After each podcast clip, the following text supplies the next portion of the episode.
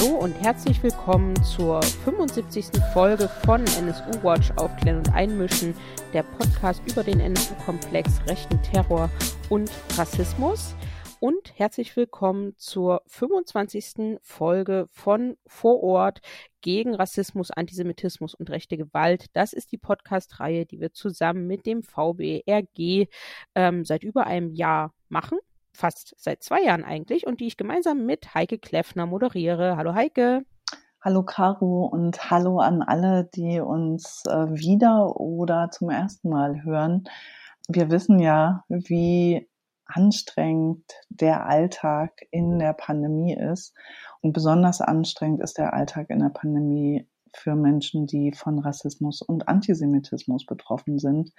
Noch dazu, wenn sie dann auch tatsächlich Angriffe, Bedrohungen zur Anzeige gebracht haben, weil sie dann eben oft mit rassistischer oder antisemitischer Täter-Opfer-Umkehr konfrontiert sind. Und einen ganz besonderen Fall werden wir heute zum Thema machen. Wir schauen nämlich nach Nordrhein-Westfalen, nach Köln, nach Köln-Ports, um genau zu sein. Und da denken bestimmt schon einige an Tatort Ports, die Kampagne und den Fall, der sich dahinter sozusagen verbirgt oder auf den die Kampagne aufmerksam macht, nämlich die Schüsse auf Chris, die von Hans-Josef Behner abgegeben wurden, Ende 2019, nämlich in der Nacht vom 30. auf den 31.12.2019. Der Prozess hat dann aber lange auf sich warten lassen und hat erst im letzten November begonnen und ist inzwischen auch abgeschlossen mit einem Urteil. Das ist noch nicht rechtskräftig. Diesem Fall werden wir heute die ganze Podcast-Folge widmen. Auf jeden Fall. Und wir machen das auch deshalb, weil in diesem Prozess und auch in diesen Schüssen, durch die Chris wirklich schwer verletzt wurde, mehrere Aspekte deutlich werden, die leider allgemeingültig sind, muss man sagen. Der Täter war kein Neonazi, sondern ein überzeugter Rassist und CDU-Kommunalpolitiker. Die Betroffenen sind Jugendliche, die ohne die Unterstützung von der Initiative Tatort Ports und der Nebenklagevertreterin vermutlich einfach überhaupt ihre Rechte als Betroffene einer rassistischen Gewalttat nicht hätten durchsetzen können. Und wir müssen natürlich über Solidarität und über die Muster, die wir immer wieder bei den Ermittlungen von Polizei und Justiz nach derartigen rassistischen Gewalttaten sehen, sprechen. In den drei Kapiteln des Podcasts hört ihr zuerst unser Gespräch mit Rechtsanwältin Edith Lunebach. Sie war bereits im NSU-Prozess Nebenklagevertreterin und hat dort die Betroffenen des NSU-Anschlags in der Kölner Propsteigasse vertreten und hat im Prozess gegen Hans-Josef Behner Chris in der Nebenklage vertreten.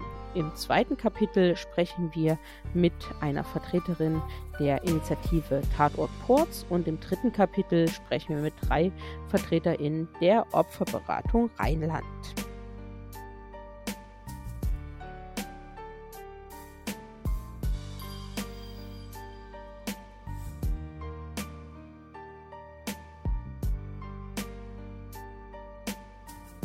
Im ersten Kapitel sprechen wir mit Edith Lunebach, Nebenklagevertreterin von Chris im Prozess am Landgericht Köln und überhaupt seit vielen Jahren Rechtsanwältin und Nebenklagevertreterin auch unter anderem für die Betroffenen des NSU-Sprengstoffanschlags in der Propsteigasse. Hallo Edith. Ja, hallo zusammen. Was ist eigentlich am 31.12.2019 passiert in Ports? Also es war der 30. und zwar die Nacht vom 29. auf den 30. Also es war nicht der Silvesterabend, wo ja ohnehin viel los ist normalerweise, sondern es war ein, ein ruhiger Abend und mein Mandant mit drei Jugendlichen hatte ein bisschen was getrunken und sie sind dort an der Grenze zu dem Grundstück des späteren Angeklagten stehen geblieben, weil es da eine kleine Mauer gab, hatten da wohl was zu trinken abgestellt und sich unterhalten, möglicherweise auch Musik gehört, das wussten sie selber nicht mehr so ganz sicher. Auf jeden Fall kam, als sie dort standen, zunächst der Hund, aber zeitgleich quasi dann auch der Angeklagte raus, schon mit einer Pistole in der Hand äh, und hat sofort angefangen, ja, sie zu bepöbeln, äh, später dann auch mit der Waffe zu bedrohen. Mm, es war so, dass er, so sind die Feststellungen des Urteils, was noch nicht rechtskräftig ist, dass er sofort beleidigende Äußerungen, rassistische Äußerungen getätigt hat, äh, es fing an mit Dreckspack, dann Dreckskanacken, scheiß Ausländer. Das sind die Worte, die noch in Erinnerung waren. Und äh, es ist so, dass insbesondere mein Mandant, der als Nebenkläger aufgetreten ist, sich darüber sehr empört hat.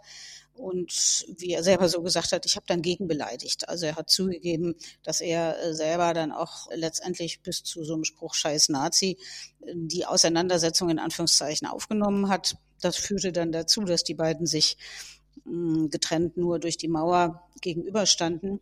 Und in dieser Situation hat dann der Angeklagte aus nächster Nähe, also auf jeden Fall nicht weiter als fünf Zentimeter, auf den Mandanten geschossen. Zuvor hatte er noch gesagt, kommt doch rüber, dann kann ich richtig schießen. Das hat der Mandant nicht gemacht, er hat ihn auch nicht angefasst. Trotzdem hat er dann geschossen und es war nur ein glücklicher Zufall, dass äh, der Mandant, also der Geschädigte, sich in dem Moment nach rechts umgedreht hat, sodass äh, die Kugel nicht ihn so getroffen hat, dass er sofort lebensgefährlich verletzt war, sondern es war ein Durchschuss äh, durch die Schulter. Logischerweise war das äh, aus unserer Sicht äh, ein Tötungsversuch, denn wenn man aus nächster Nähe mit einer scharfen Waffe als Sportschütze auf jemanden schießt, äh, ist das ein Tötungsversuch. Ja, juristisch ist es dann umgewandelt worden, nachdem die Recherche dann ergeben hat und auch die Jugendlichen das gesagt haben, dass sie zunächst gar nicht bemerkt haben, dass das ein echter Schuss gewesen ist, sondern gedacht haben, das war möglicherweise eine Schreckschusspistole. Und äh, als sie dann den Tatort verlassen haben, fünf Meter weiter festgestellt haben sie, dass äh, die Wunde blutete. Und äh, das war dann der Punkt, wo sie letztendlich dann auch äh, die Polizei gerufen haben. Juristisch gesehen hat die Staatsanwaltschaft das dann so bewertet, dass äh, der Angeklagte, der das noch gesehen hat, dass er weggegangen ist, von seinem Versuch, ihn zu töten, zurückgetreten ist. Wie würdest du denn die Polizeiarbeit unmittelbar nach den Schüssen beschreiben, inklusive der Medienarbeit der Polizei?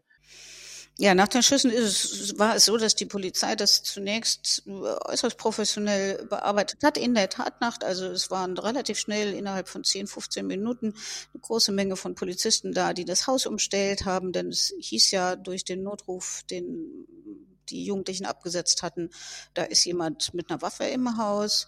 Ähm, man hat da wirklich das große Geschütz aufgefahren, ähm, wollte den Täter sozusagen unschädlich machen äh, durch Anrufe. Und es war dann so, dass ähm, durch die Leitstelle der Polizei, die das ähm, beobachtet hat, ein Anruf getätigt wurde in das Haus des Angeklagten. Man hat also herausgefunden, welches Haus das ist. Das ist ja nicht so schwierig. Äh, das, äh, der Angeklagte war dort ja offiziell wohnhaft und dann hat man dort angerufen, hat dann letztendlich den Angeklagten an der Strippe gehabt und hatte dann auch die Informationen. So gehen wir zumindest davon aus, dass das halt ein Lokalpolitiker ist, der der CDU angehört. Später wusste man dann auch, dass er Waffenbesitzer, legaler Waffenbesitzer ist und dann ist man auf den Gedanken gekommen, bevor da eine große Schießerei anfängt, äh, versucht man ihn anzurufen und ihn da rauszulocken aus dem Haus. Das ist letztendlich auch gelungen wir müssen und glaube ich nicht darüber reden, dass es anders gewesen wäre, wenn das jetzt nicht ein ähm, älterer ähm, äh, deutscher Lokalpolitiker von der CDU gewesen wäre, dann wäre das Haus wahrscheinlich gestürmt worden. Aber okay, soweit noch in Ordnung. Man hat eine Schießerei äh, vermeiden können, alles okay. Und dann hat man in der Nacht vor allen Dingen ähm, die Polizeiarbeit darauf bezogen, dass der Angeklagte sich selber ähm, spontan so verteidigt hat, dass er gesagt hat, erst schießen die und dann werfen die die Waffe in den Garten. Also er hat so getan, als äh, sei nicht er der Schießende gewesen, sondern die anderen, so dass also die Mordkommission, die dann einberufen wurde, zunächst mal überall Schmauchspuren genommen hat und die Jugendlichen im Wesentlichen dazu vernommen hat, habt ihr geschossen, was ist passiert? Soweit alles noch in Ordnung und ähm, es kam dann dazu, dass in der in der Presse unmittelbar danach ähm, Artikel erschienen ist, ich meine, es wäre der Kölner Stadtanzeiger gewesen, äh, wo eben drin stand, dass der Lokalpolitiker auf Jugendliche geschossen hat, die Polizei bekannt gewesen seien. Und das führte dann dazu, dass, wie ich finde, zu Recht äh, der von mir später vertretene Jugendliche gesagt hat, das lasse ich nicht auf mir sitzen, hat Kontakt aufgenommen mit der Presse und die Presse hat dann mh, mm, ein Video erstellt. Das war dann der WDR, der das gemacht hat, wo der Mandant, das war am 9. Januar, die Tat selber war am in der Nacht vom 29. auf den 30.12. 30. Am 9. Januar hat dann der Mann dann dieses äh, Video mit dem WDR gemacht und in diesem Video hat er dann gesagt, dass also rassistische Äußerungen gekommen sind und dass er davon ausgeht, dass das ein äh, Angriff gegen ihn als nicht ursprungsdeutscher äh, Jugendlicher ist. Und das hat relativ schnell Kreise gezogen. In diesem Video wurde dann auch ein Sachverständiger gehört, der angegeben hat, dass das Facebook-Profil des Angeklagten, was der WDR hatte öffnen können, für ein rechtsextremes, äh, insbesondere migrationsfeindliches Weltbild des Angeklagten sprechen würde. Der war also äh, von Anfang an als äh, ganz, ganz rechts CDU äh, gegen die Flüchtlingspolitik von Frau Merkel und hat auch verschiedene andere rechtsextreme Profile geteilt und sich entsprechend geäußert. Das war sozusagen die Bombe. 9.1. WDR-Beitrag und auf einmal war es dann so, dass die Polizei ähm, gemerkt hat, jetzt müssen wir auch noch mal was tun die Kritik war dann äh, meines Erachtens daran, es war immer noch die Mordkommission, es war also nicht die politische Abteilung der Polizei, die da recherchiert hat. Und innerhalb der Mordkommission hat der Leiter leider folgenden Fehler gemacht. Er hat sich zwar mit diesem Sachverständigen auseinandergesetzt, hat den besucht, hat sich dessen Analyse angehört. Die Polizei hat auch das Facebook-Profil äh, nochmal äh, versucht zu öffnen. Da war allerdings schon eine ganze Menge gelöscht, wie man sich vorstellen kann. Und dann hat aber dieser Leiter der Mordkommission tatsächlich ähm, falsche Bewertungen daraus gezogen. Er hat gesagt, na ja, das ist ja alles nicht ganz so schlimm, was da in diesem Facebook-Profil steht und es ist eigentlich nicht ersichtlich, dass der wirklich rechtsextreme Äußerungen hat und äh, möglicherweise hat sich der Schuss ja doch versehentlich gelöst. Also es war so ein ganz verteidigungsfreundliches Statement, was der abgegeben hat, was Gott sei Dank und jetzt ist eine lange Einleitung gewesen, aber was Gott sei Dank nicht dazu geführt hat, dass die Staatsanwaltschaft dann so reagiert, reagiert hat, dass sie gesagt hat, also wir ziehen das in die politische Abteilung, es sind fremdenfeindliche Motive äh, möglich und deswegen äh, übernehmen wir das. Also schon am 14. Januar, also 14 Tage nachdem das passiert ist, hat die politische Abteilung der Staatsanwaltschaft das übernommen. Zuvor hatte der Eilstaatsanwalt in der Nacht entschieden, dass der nicht in Untersuchungshaft kommt, weil keine Fluchtgefahr da ist, ist klar. Ne? Weißer älterer äh, CDU-Lokalpolitiker in seinem Haus wohnend, der läuft uns nicht weg. Das war so die Geschichte. Und als es dann in der politischen Abteilung war, kann man eigentlich wirklich nicht mehr davon sprechen, dass die das falsch angefasst haben, sondern die haben das ganz gut dann geordnet, sind dann auch noch weitere Ermittlungen getätigt worden, die sich vor allen Dingen auf den Waffenbesitz bezogen haben. Da komme ich dann nachher noch zu. Und so ist es dann letztendlich dazu gekommen, dass die Sache tatsächlich auch, ja, der, der, der Tat angemessen nicht beim Amtsgericht wegen einer gefährlichen Körperverletzung, sondern eben beim Landgericht angeklagt wurde. Wenn man aber den Fall verfolgt hat, zumindest so aus der Ferne, hatte man trotzdem, also trotz der Arbeit der Staatsanwaltschaft, den Eindruck, ja, dass es sehr lang gedauert hat, bis es da zu einem Prozess kam. Und dass es vielleicht überhaupt gar keinen Prozess gegeben hätte, wenn nicht der Betroffene selber, du, die Initiative Tatort Ports immer wieder den Fall in Erinnerung gerufen hätte. Also wie ist das denn zu bewerten, diese lange Zeit, bis es da überhaupt zu einem Prozess kam? Hm. Also wie gesagt, 14.01. ist es bei der Staatsanwaltschaft dann angekommen in der richtigen Abteilung. 14.05., also vier Monate später, hat der Staatsanwalt die Anklage zum Landgericht gemacht. Also letztendlich bei der Staatsanwaltschaft würde ich nach wie vor sagen, ähm, ist da nicht viel liegen geblieben. Ähm, äh, gut, wir wissen alle, es kam dann Corona, dann kam ein Verteidigerwechsel und dann hat der eine Verteidiger gesagt, also er will noch eine Stellungnahme abgeben und dann hat äh, der, ne, der jetzige Verteidiger gesagt, ich kann an den Terminen nicht und dann hat der Verteidiger gesagt, also mein armer Angeklagter ist ja so krank und schon so alt. Und da war natürlich Initiat unsere Initiative erforderlich, also wir haben äh, ständig darauf gedrängt und gesagt, also auch eine Nichthaftsache muss schnell erledigt werden, es ist ja auch für die Geschädigten wichtig, dass die die Sache abgeschlossen wird, so dass es dann letztendlich auch gegen den äh, Widerspruch des äh, Verteidigers dann zu diesem Prozess im November 21 gekommen ist. Also da war sich sicherlich die, die äh, Initiative von uns auch notwendig. Wir sind ja jetzt tatsächlich am Ende des Prozesses auch schon angekommen. Wie ist denn der Prozess verlaufen? Was waren da die wichtigsten Punkte und was konnte vor allen Dingen zum rechten Hintergrund der Tat dort festgestellt werden? Ja, zunächst waren die ersten äh, Verhandlungstage äh, dadurch geprägt, dass die Verteidigung sich das Ziel auf die Fahne geschrieben hatte, wir wollen da einen Freispruch. Das ist das, was der Verteidiger auch immer wieder, auch in den Medien zuvor äh, schon geäußert hat. Das war Notwehr. Und man ging dann in die, in die Verhandlung mit einer äh, ich sage es jetzt einmal, wie ich es denke, bescheuerten Einlassung. Äh, ja, das ist äh, ein versehentlich gelöster Schuss gewesen und rassistisch bin ich nicht. Ich bin sozusagen ein lupenreiner Demokrat und alles Mögliche. Ne? Und die anderen sind die Bösen und die haben jetzt einen Komplott äh, äh, geschmiedet, die vier Jugendlichen gegen mich und behaupten alle äh, unisono, ich hätte da rassistisch was gesagt, habe ich aber nicht. Ne? Das ist eine Erklärung der Verteidigung wesentlich des Angeklagten, sodass also in den ersten vier Prozesstagen es im Wesentlichen darum ging, die Angriffe der Verteidigung auf die Zeugen zurückzuwehren. Da war auch das Gericht, hat sich da jetzt, wie ich finde, nicht unbedingt immer mit Ruhm bekleckert, hat sehr vorsichtig der Verteidigung sehr viel Spielraum gelassen die ja ganz ersichtlich Täter-Opfer-Umkehr wollten, die gesagt haben, ja, diese Jugendlichen, die da so laut sind und was hatten die da an der Mauer zu suchen und äh, letztendlich wollte ich mich ja nur verteidigen und die haben mich angegriffen.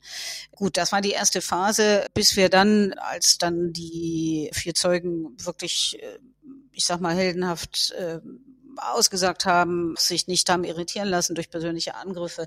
Das brauchte ja auch eine große Energie. Also das war sicherlich eine Retraumatisierung, die in dem Prozess dann für die Zeugen entstanden sind. Also dann kam es dann dazu, dass wir Anträge gestellt haben äh, dazu, was eben sich in diesem Facebook-Profil ähm, des Angeklagten äh, befunden hat. Das waren eben diese fremdenfeindlichen äh, Posts und Likes und Äußerungen die sich leider nur bis 2018 hinzogen, weil eben der Facebook Account schon überwiegend gelöscht war, aber die doch ein bestimmtes ähm, rechtsextremes und migrationsfeindliches ähm, äh, Weltbild gezeigt haben. Das haben wir teilweise verlesen, teilweise in Augenschein genommen.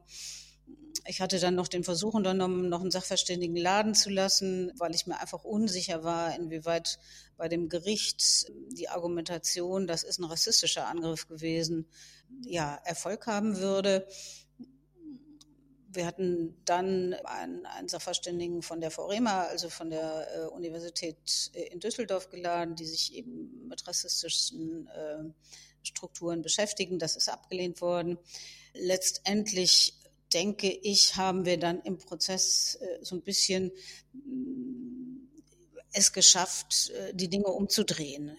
Wobei ich sagen muss, die Verteidigung war bis zuletzt pöbelhaft. Aber gut, ich habe im Plädoyer gesagt, jeder sucht sich seinen Verteidiger und es hat, hat ihm nichts gebracht. Ne? Also das, das Verhalten der Verteidigung hat letztendlich sicherlich dazu beigetragen, dass äh, dieses Ergebnis rauskam was noch wichtig war für uns rauszuarbeiten, dass selbst wenn es so gewesen wäre, dass im Gerangel versehentlich ein Schuss äh, sich gelöst hätte, dass der Schuss den Mandanten getroffen hat, war ja ersichtlich. Und ich habe dann auch im Plädoyer nochmal gesagt, also was für ein hm, Menschenbild ist das eigentlich, wenn, äh, selbst wenn es so wäre, dass es nur versehentlich eine Verletzung gewesen ist, dass er sich nie entschuldigt hat, er sich überhaupt nicht bemüht hat, Täter-Opfer-Ausgleich oder sowas zu machen. Also das hat schon gezeigt, dass der Charakter ja dem politischen Inhalt so in etwa entsprochen hat. Hat denn das Gericht eigentlich eure Erwartungen, also sowohl an die Beweisaufnahme, aber auch dann in der Art und Weise, wie die Beweise gewürdigt wurden im Urteil, hat das Gericht eure Erwartungen erfüllt? Also in der mündlichen Urteilsbegründung hat sich das Gericht im Wesentlichen auf den, wie ich finde, fulminanten und sehr klugen Antrag der Staatsanwaltschaft bezogen. Also die haben selber noch nicht so arg viel Stellung genommen zu der Frage der, des rassistischen Angriffs. Aber sie haben die Beweise so gewertet, dass die Jugendlichen tatsächlich das, das Geschehen ähm, objektiv richtig beobachtet haben. Die schriftlichen Urteilsgründe haben wir noch nicht. Das wird noch sechs, sieben Wochen dauern, bis die da sind. Der, der, der Urteilsspruch entsprach dann im Wesentlichen bis auf eine dreimonatige Reduzierung dem Antrag der Staatsanwaltschaft, also statt drei Jahren neun ist drei Jahre sechs rausgekommen. Das ist im Ergebnis durchaus das, was wir für angemessen angesehen haben, was gar nicht unbedingt wahrscheinlich war. Also bei einer anderen Verteidigungsstrategie hätte man durchaus auch äh, die Erwartung haben können, also wenn da jemand wirklich eingeknickt wäre und ein Geständnis abgelegt hat gesagt hat, das ist ja alles ganz schrecklich, etc. pp., da hätte es auch eine Bewährungsstrafe noch gegeben. Aber so ist das, was letztendlich ausgeurteilt wurde, etwas, womit wir gut leben können. Wie geht es Ihnen jetzt weiter? Ist das Urteil rechtskräftig und braucht es noch mehr zur Aufarbeitung des Falls?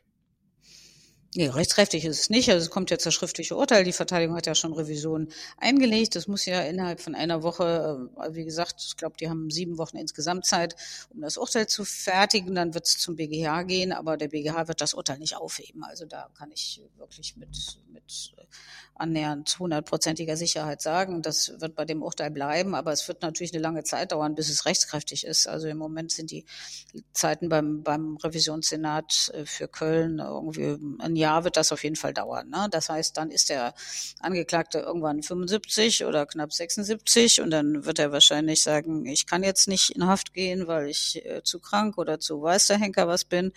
Gut, das ist so das, was die Verteidigung jetzt machen wird. Da es ist ja deren, deren, das sind ja die Rechte, die man als Angeklagter hat, zu versuchen, das immer wieder zu verschieben. Da können wir auch nichts gegen machen. Ähm, die Staatsanwaltschaft wird versuchen, das Urteil zu verstrecken, wenn es rechtskräftig ist. Aber ich denke, rechtskräftig wird es erst in einem Jahr frühestens sein.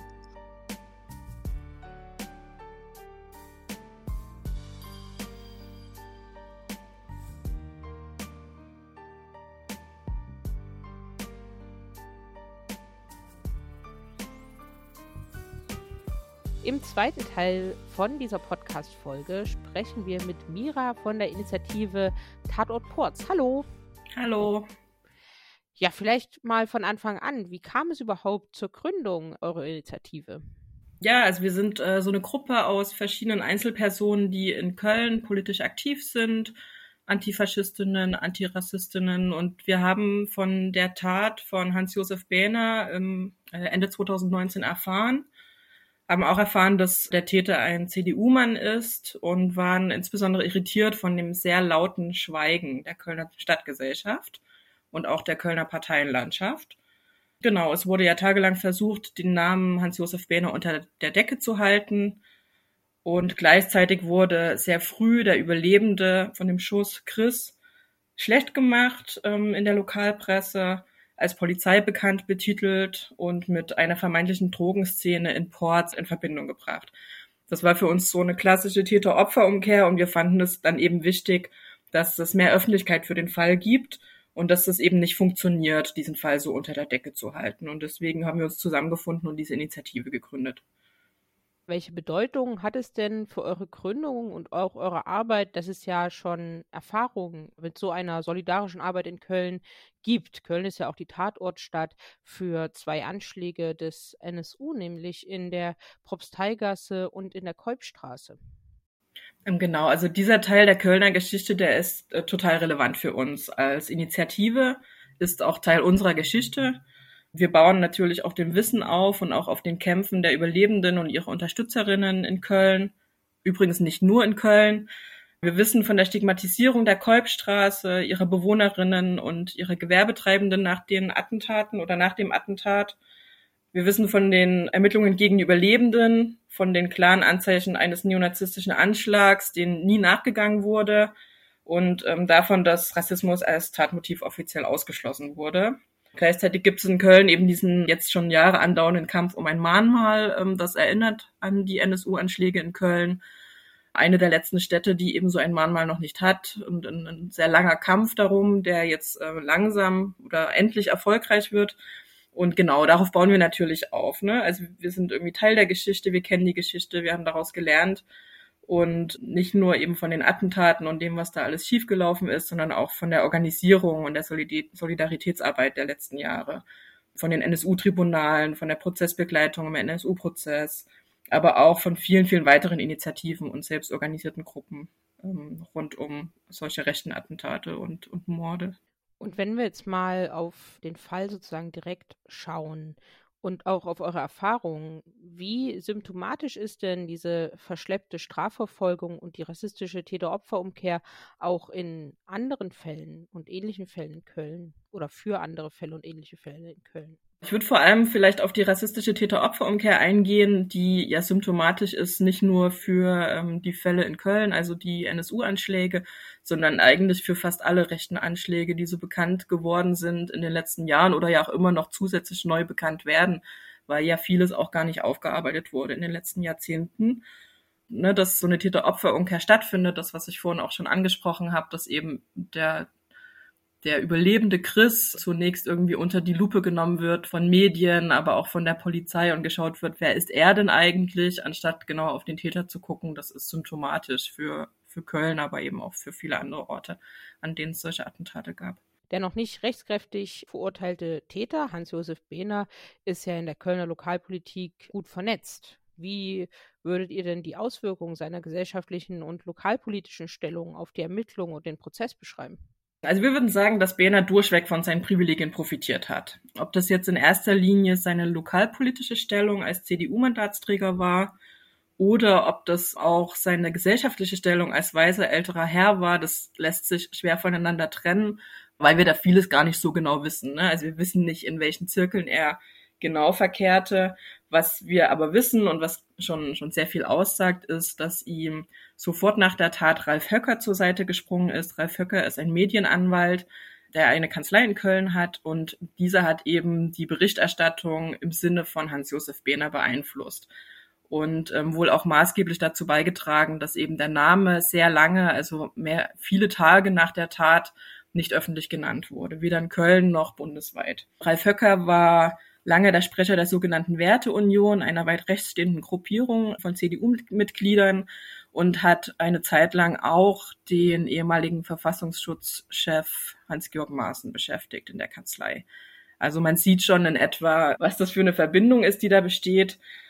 Davon abgesehen, also darüber hinaus, über diese Verbindung zwischen eben Höcker und Bähner ist uns auch aufgefallen, dass Bähner in den polizeilichen Ermittlungen und im Strafverfahren dauerhaft profitiert hat und eigentlich eine Art Vorschussvertrauen auf vielen Etappen des Prozesses bekommen hat. Ich würde dafür einige Beispiele nennen. Die Tat ist geschehen, der, der Geschädigte Chris oder seine, sein Freund hatte die Polizei gerufen, ähm, der war erst versorgt und es war eben klar, es gibt einen Täter, der geschossen hat und der zurück in sein Haus gegangen ist. So, dann war das Haus umstellt von der Polizei und die Polizei hat die Festnahme so gestaltet, dass sie letztendlich den Hans-Josef Behner angerufen haben zu Hause. Also sie haben ihn angerufen, haben ihn gebeten rauszukommen, was er dann auch gemacht hat. Und das aber, obwohl klar war, er ist verdächtig gerade scharf eine, auf eine Person geschossen zu haben und auch, dass er Waffen im Haus hat. Ne? Also die Polizei weiß, Behner hat Waffe im Haus, er hat gerade auf einen jungen Mann geschossen, aber entscheidet trotzdem in der Situation, ihn anzurufen und darum zu bitten, rauszukommen.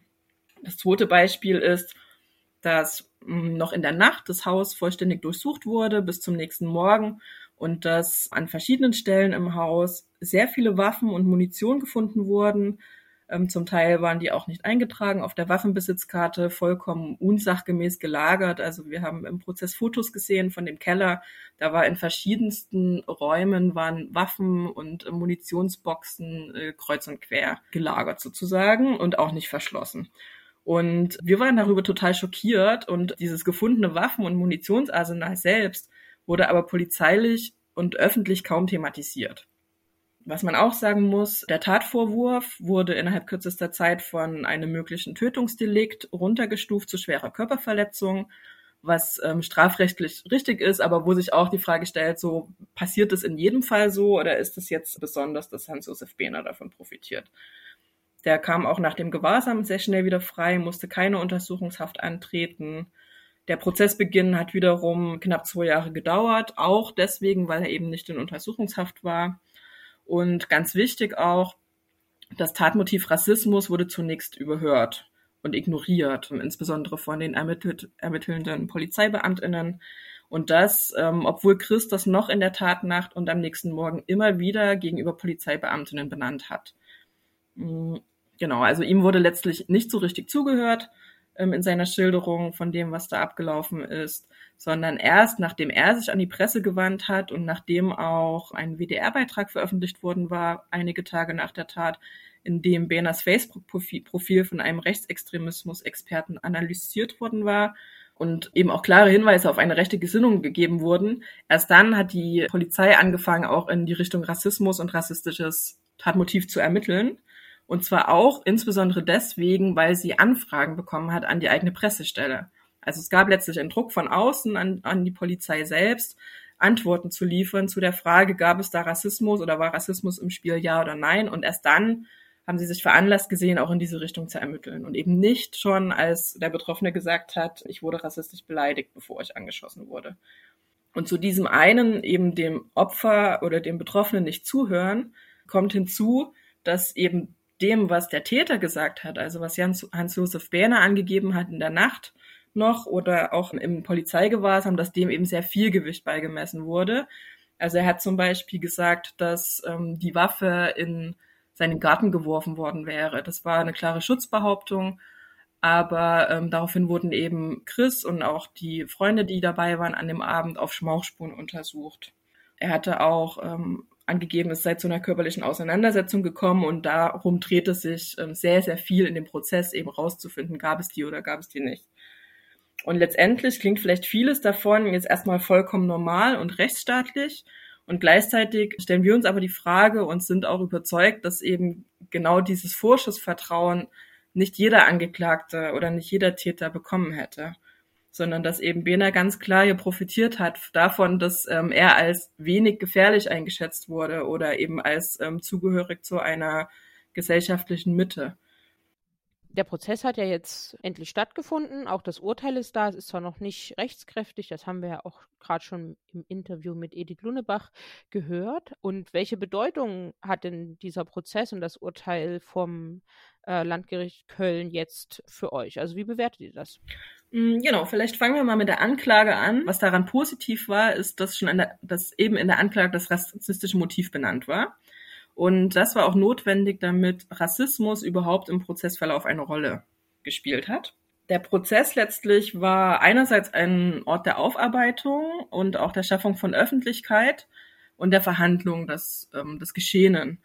Möglicherweise jetzt auch eine, eine Möglichkeit zum Abschluss des Geschehenen für die Betroffenen das haben die jedenfalls ähm, alle geäußert, auch in ihren Aussagen, dass sie wünschen, wenn jetzt der Prozess vorbei ist, auch mit ähm, dem Geschehen abschließen zu können oder anzufangen, abschließen zu können.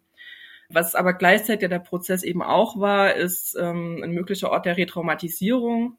Der Überlebende und seine Freunde, die wurden unfassbar respektlos behandelt, insbesondere von der Verteidigung, aber zum Beispiel auch ähm, das Gericht hat, also der Richter hat das nicht unterbunden an vielen Stellen dass Rassismus im Spiel war oder die rassistischen Beleidigungen, Boehners Gesinnung, das wurde während aller Prozesstage dauerhaft kleingeredet, auch schwerpunktmäßig von der Verteidigung, aber eben auch ähm, teilweise in einigen Polizeiaussagen oder in den Aussagen über die Richtung der Polizeiarbeit, die viele der Polizeibeamtinnen gemacht haben.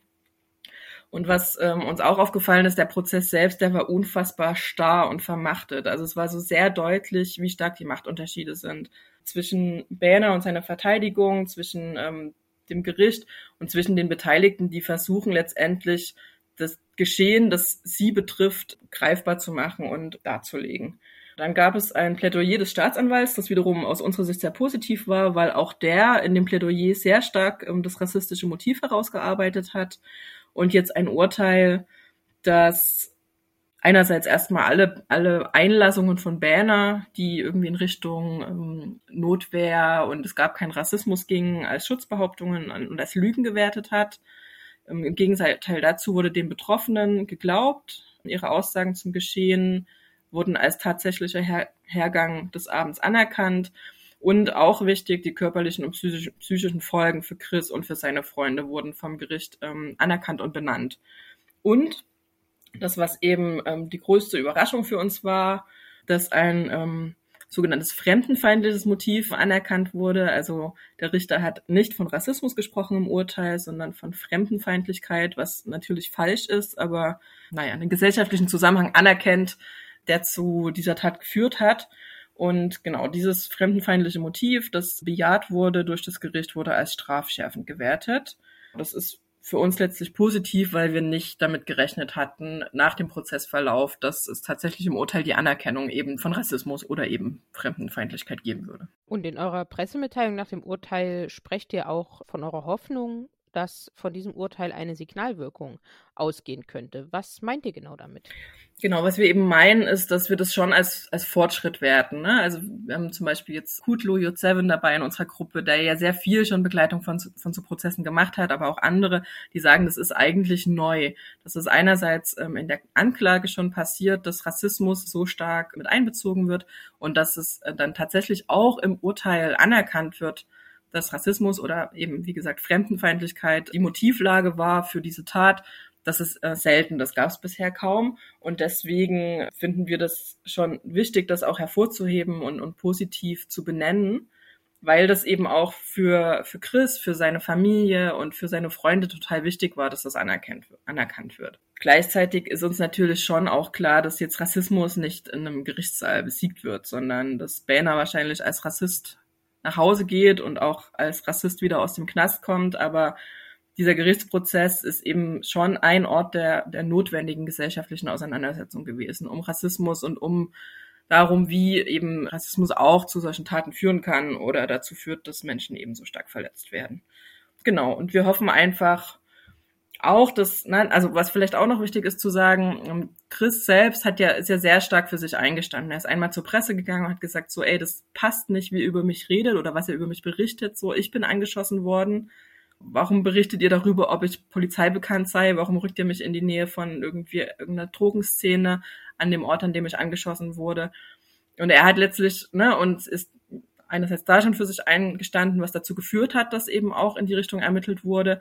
Und gleichzeitig hat er sich auch nicht einschüchtern lassen vor Gericht, genauso wenig wie die Freunde, die an dem Abend auch dabei waren. Und auch das finden wir wichtig zu benennen oder ne, das ähm, genau hoffen wir einfach, dass ja, dass das zeigt, dass, dass, dass man was erkämpfen kann sozusagen und dass dann auch eine Unterstützung wie die von unserer Initiative die irgendwie mehr öffentlich oder für mehr Öffentlichkeit gesorgt hat, dass auch das was bringt und dass wir als Zivilgesellschaft was verändern können, indem wir uns einsetzen und indem wir uns solidarisch zeigen. Ja, und das bringt mich auch schon zur letzten Frage aus eurer Erfahrung als antifaschistische Prozessbeobachterin und Unterstützungsinitiative. Welche Formen der Solidarität, der Intervention und Unterstützung waren denn aus eurer Sicht besonders ja, effektiv oder gut und wo wären die denn auch anderswo möglich und notwendig? Hm, ich glaube, vieles von dem, was wir gemacht haben, ist woanders möglich und äh, notwendig. Und wir haben uns das ja auch nicht alles selbst ausgedacht, sondern wir stehen ja sozusagen auf den Schultern von vielen Initiativen vor uns oder neben uns. Also was auf jeden Fall wichtig war, ist einerseits, dass es eine Nebenklage gab, also dass der Betroffene vor Gericht vertreten war. Zu dem, was wir selbst gemacht haben. Also wir haben solidarische Kundgebungen gemacht, beispielsweise zum Jahrestag des Schusses wir haben auch am Gericht Kundgebungen gemacht, weil eben der Prozess so lang verschleppt wurde und darauf gedrungen, diesen Prozess endlich zu beginnen. Wir haben sehr viel Öffentlichkeitsarbeit gemacht, haben verschiedenste Social-Media-Kanäle bespielt, äh, ein Erklärvideo gemacht und das alles mit dem Ziel, den Fall bekannter zu machen, was auch tatsächlich gut funktioniert hat. Und wir haben wirklich viel die Rückmeldung bekommen, ah krass, ich wusste davon gar nichts, wie gut, dass, dass jemand darüber berichtet. Und letztendlich haben wir auch Prozessbeobachtungen gemacht und das geht trotz Pandemie gut und war auch wichtig für den Betroffenen, dass da solidarische Menschen im Raum sitzen und wenn er schon durch die Mangel gedreht wird von dem Verteidiger, dass er zumindest weiß, dass Leute in seinem Rücken sind, die parteiisch für ihn sind und solidarisch für ihn sind. Genau, und was vielleicht auch noch so ein Ding ist, ist ähm, genau zu schauen, wer sind die Betroffenen, ähm, wie kann man mit denen in Kontakt kommen, was brauchen die. Wir zum Beispiel, wir haben uns sehr, sehr stark auf Chris, also eben den jungen Mann, der angeschossen wurde, konzentriert. Aber ähm, seine Freunde, die auch vor Ort waren und das Ganze mitbekommen haben, sind natürlich genauso Betroffene oder die Familienangehörigen, die dann später davon erfahren, sind genauso Betroffene. Da nehmen wir jetzt auch für uns mit, dass wir da, glaube ich, noch mehr hätten machen können, um die mit einzubeziehen. Ja, dann würde ich sagen, vielen lieben Dank für die Arbeit und äh, für das Gespräch heute. Ja, total gerne. Danke, dass wir eingeladen waren.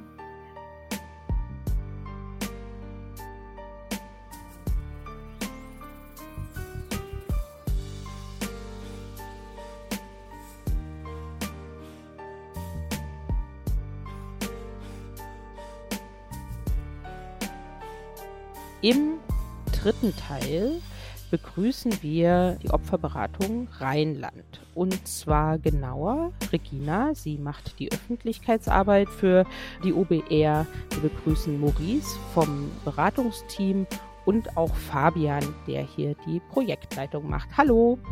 Hallo zurück. Hallo. Hallo aus eurer Erfahrung als ähm, Beraterin bei der Opferberatung Rheinland, wie oft erfahrt ihr denn von Betroffenen, dass sie auch noch betroffen sind von einer rassistisch oder antisemitisch motivierten Täter-Opfer-Umkehr durch die Ermittlungsbehörden, also durch Polizei und Staatsanwaltschaften?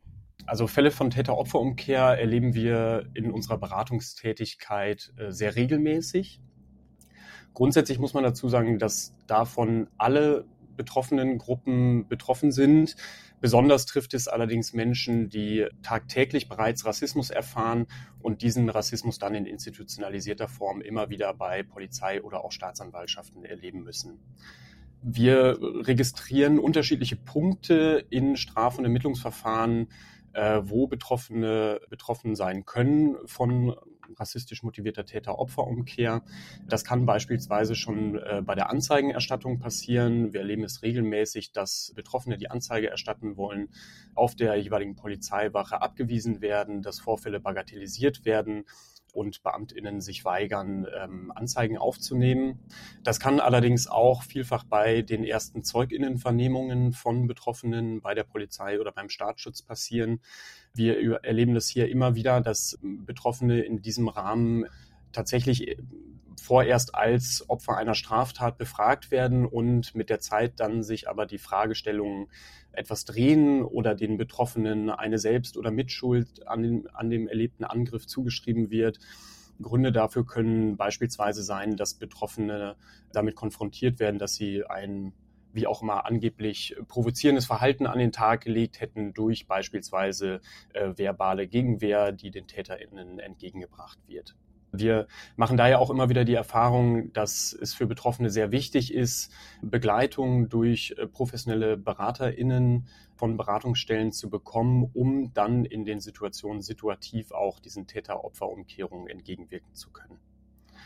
Und das, was man halt dazu sagen muss, ist, dass natürlich äh, diese erste Zeugenvernehmung bei der Polizei oder beim Staatsschutz ganz wesentliche Auswirkungen auch auf den weiteren Verlauf von Strafverfahren haben kann weil wenn in dieser ersten Zeugenvernehmung das rechte, rassistische, antisemitische oder ähnliche Tatmotiv eben nicht aufgenommen wird, beispielsweise aufgrund dieser erfolgten Täter-Opfer-Umkehr, dann ist die Wahrscheinlichkeit enorm hoch, dass das Tatmotiv auch im weiteren Verlauf der Ermittlungen eben keine Berücksichtigung mehr findet.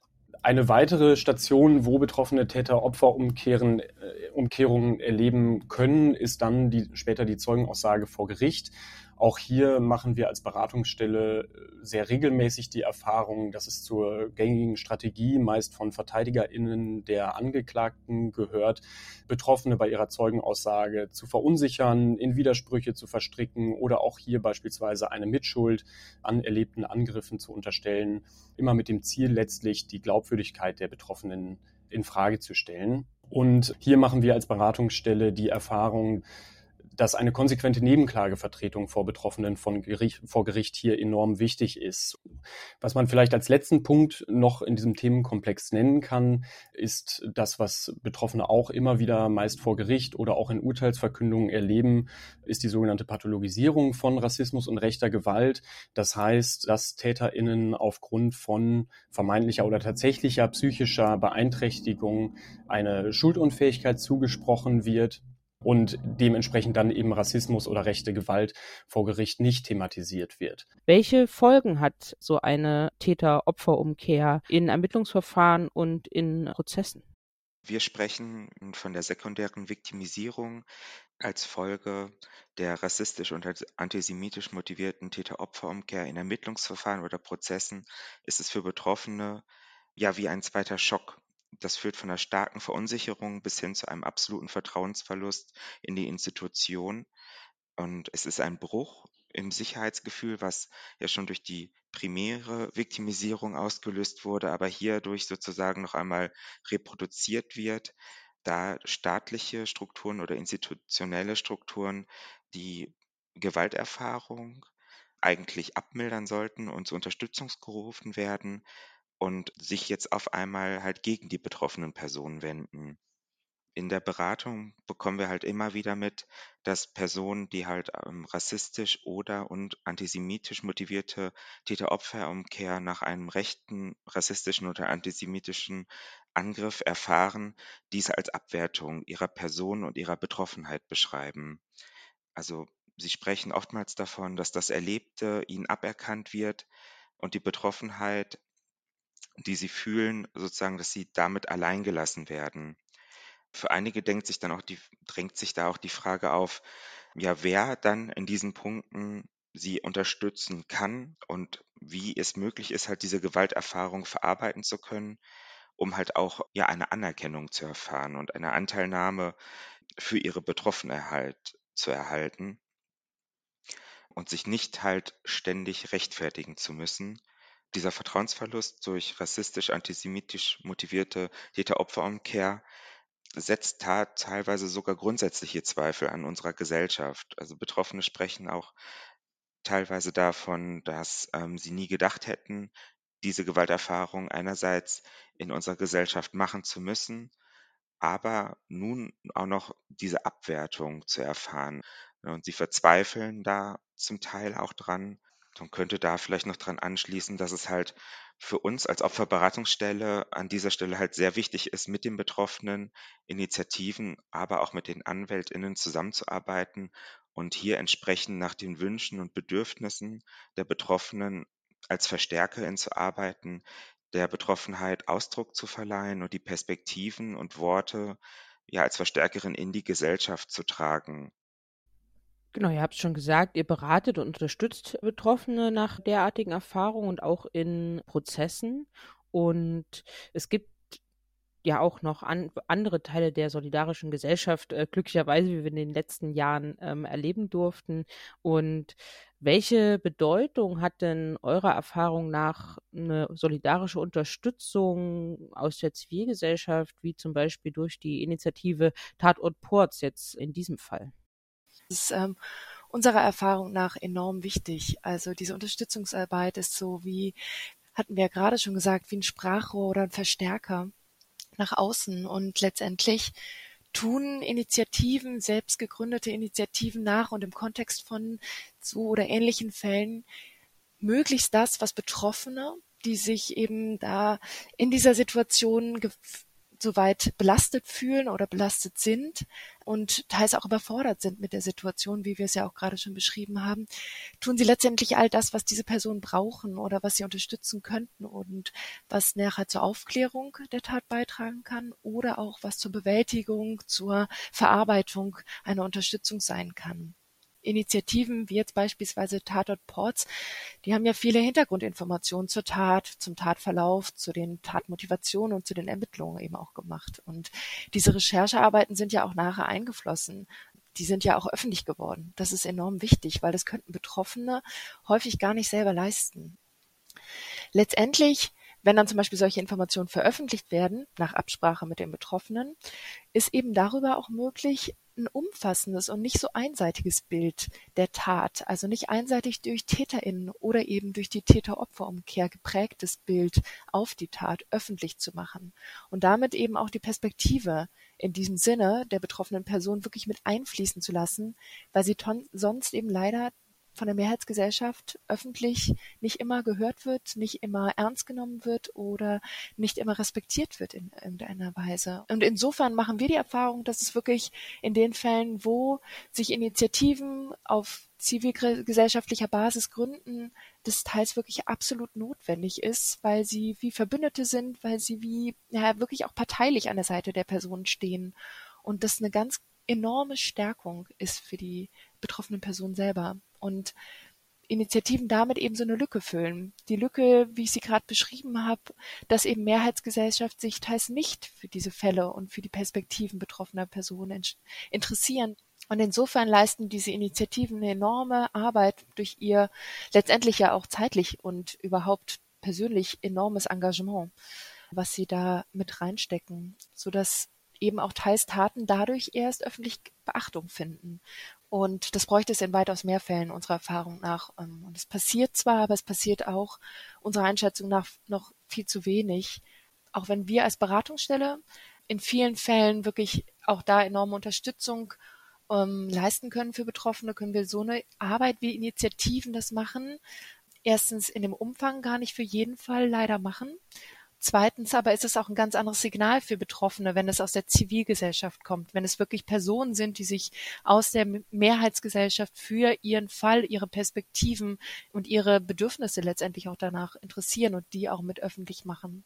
Also das ist unserer Erfahrung nach insofern wirklich eine essentielle Arbeit, die Initiativen da machen. Und ja, im Sinne von ähm, Verbündeten sind sie eben auch ein wichtiger Ort für betroffene Personen, weil sie darüber eben auch eine gewisse eine Strukturen, Netzwerke haben, Personen, an die sie sich wenden können, um eben nach so einer Tat und dann noch einer zusätzlichen Täterinnen-Opferumkehr nicht ins Bodenlose zu fallen. Die gerade diese psychische Stabilisierung und Unterstützung, die Initiativen eben neben auch unserer Arbeit machen können, das ist enorm essentiell für Betroffene. Genau, weil manchmal braucht es einfach diese laute Empörung, damit es überhaupt eine Aufmerksamkeit bekommt, diese Fälle und ähm, öffentlich gehört und ernst genommen wird viel Thema musste ja bei der Thematisierung von den rassistisch motivierten Schüssen auf Chris auch die Strafverfolgung und ein erstmal ausbleibender Prozess sein. Also das war ja dann viel Thema auch der Initiative. Es hat ja letztlich dann zwischen dem Angriff und dem Urteil in der ersten Instanz mehr als zwei Jahre gebraucht. Und wie ist das denn aus eurer Sicht? Gibt es weitere Fälle, in denen so eine strafrechtliche Aufarbeitung so lange dauert? Ist das normal und welche Auswirkungen hat das eigentlich? Ja, teils dauert die strafrechtliche Aufarbeitung, wie wir in der Beratung immer wieder erleben können, leider sehr lange. Wir erklären uns das zum größten Teil durch die Überlastung der Justiz, die aber unabhängig von rassistisch motivierten Straftaten existiert. Es gibt einen Dreiklang, den wir anführen möchten. Ähm, warum wir diese großen Zeitabstände durchaus als problematisch empfinden. Und das ist vor allem zum einen die Belastung für Betroffene, die extrem hoch ist in dieser Zeit, wenn sie so lange ausharren müssen, bis ihr juristisches Verfahren nun eröffnet wird. Sie können in dieser Zeit zum Teil nicht mit der Tat abschließen, beziehungsweise diese gut verarbeiten. Oftmals ist es so, wie wir auch ja beim Tatort Ports erfahren konnten, dass äh, wenn die Tat vor Gericht verhandelt wird, ja, das Erlebte im strafrechtlichen Verfahren noch einmal hochkommt und halt äh, Betroffene dies auch äußern, dass sie damit zu kämpfen haben. Das Weitere ist dann auch einmal die Aussagekraft von Zeuginnen, die durch die langen Zeiträume gefährdet wird. Ähm, was wir auch im, innerhalb des Prozesses Tatortports sehen konnten, wie die Verteidigung des Angeklagten versucht hat, die äh, Aussagekraft der Zeuginnen ja in die Unglaubwürdigkeit zu ziehen. Der letzte Punkt, den es noch anzuführen gilt, ist auch, dass es für Betroffene oftmals nach so einer langen Wartezeit oder in seiner langen Wartezeit zu der Frage führt, warum von Seiten des Rechtsstaates äh, nichts passiert und ob ihr Fall einfach nicht relevant genug ist. Also dass ihre Betroffenheit also wieder nicht anerkannt wird, dass sie wieder nicht gehört werden und ja, dass sie sozusagen in die Vergessenheit abrutschen. Dann danke ich mich bei euch für eure Arbeit natürlich und auch für das Gespräch. Vielen Dank. Ja, herzlichen Dank an dich und schön, dass ihr den Podcast zu dem Thema macht. Ja, vielen Dank von unserer Seite.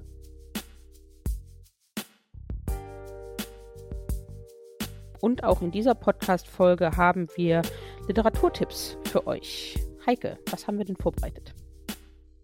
Immer wieder lesenswert ist die Broschüre vom Mauerfall zur Nagelbombe, die nochmal sehr deutlich macht, was für eine Kontinuität von rassistischer und rechtsterroristischer Gewalt es in Köln gibt und aufräumt mit der Idee, nur weil Köln nach außen hin so ein liberales Image hat, gäbe es dort nicht eben krassen Rassismus. Die beiden NSU-Sprengstoffanschläge äh, in Köln sind ja auch kein Zufall, weil es dort eben seit den 1990er Jahren eine sehr aktive Neonazi-Struktur gibt, die auch immer wieder durch Unterstützung für Rechtsterrorismus aufgefallen ist. Und wenn wir nochmal zu Tatort Ports gucken, dann schaut euch unbedingt noch einmal die Prozessbeobachtung der Initiative Tatort Ports an. Die wurde unter anderem auf Instagram dokumentiert und informiert euch auch zum Ringen um das Mahnmal an der Kölner Kolbstraße.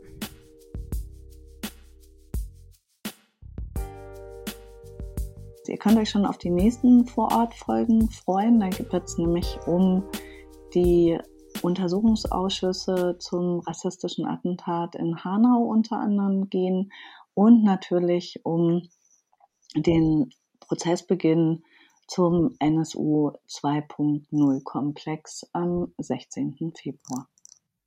Ja, und bis zu diesen Folgen findet ihr uns wie immer im Internet nsu-watch.info und verband-brg.de und auch auf Social Media sind wir vertreten. Ihr findet uns dort unter @nsuwatch und rechte-gewalt sowohl auf Twitter als auch auf äh, Instagram und auch auf Facebook sind wir zu finden. Bis zu den nächsten Folgen. Tschüss Heike. Tschüss Caro. Tschüss alle.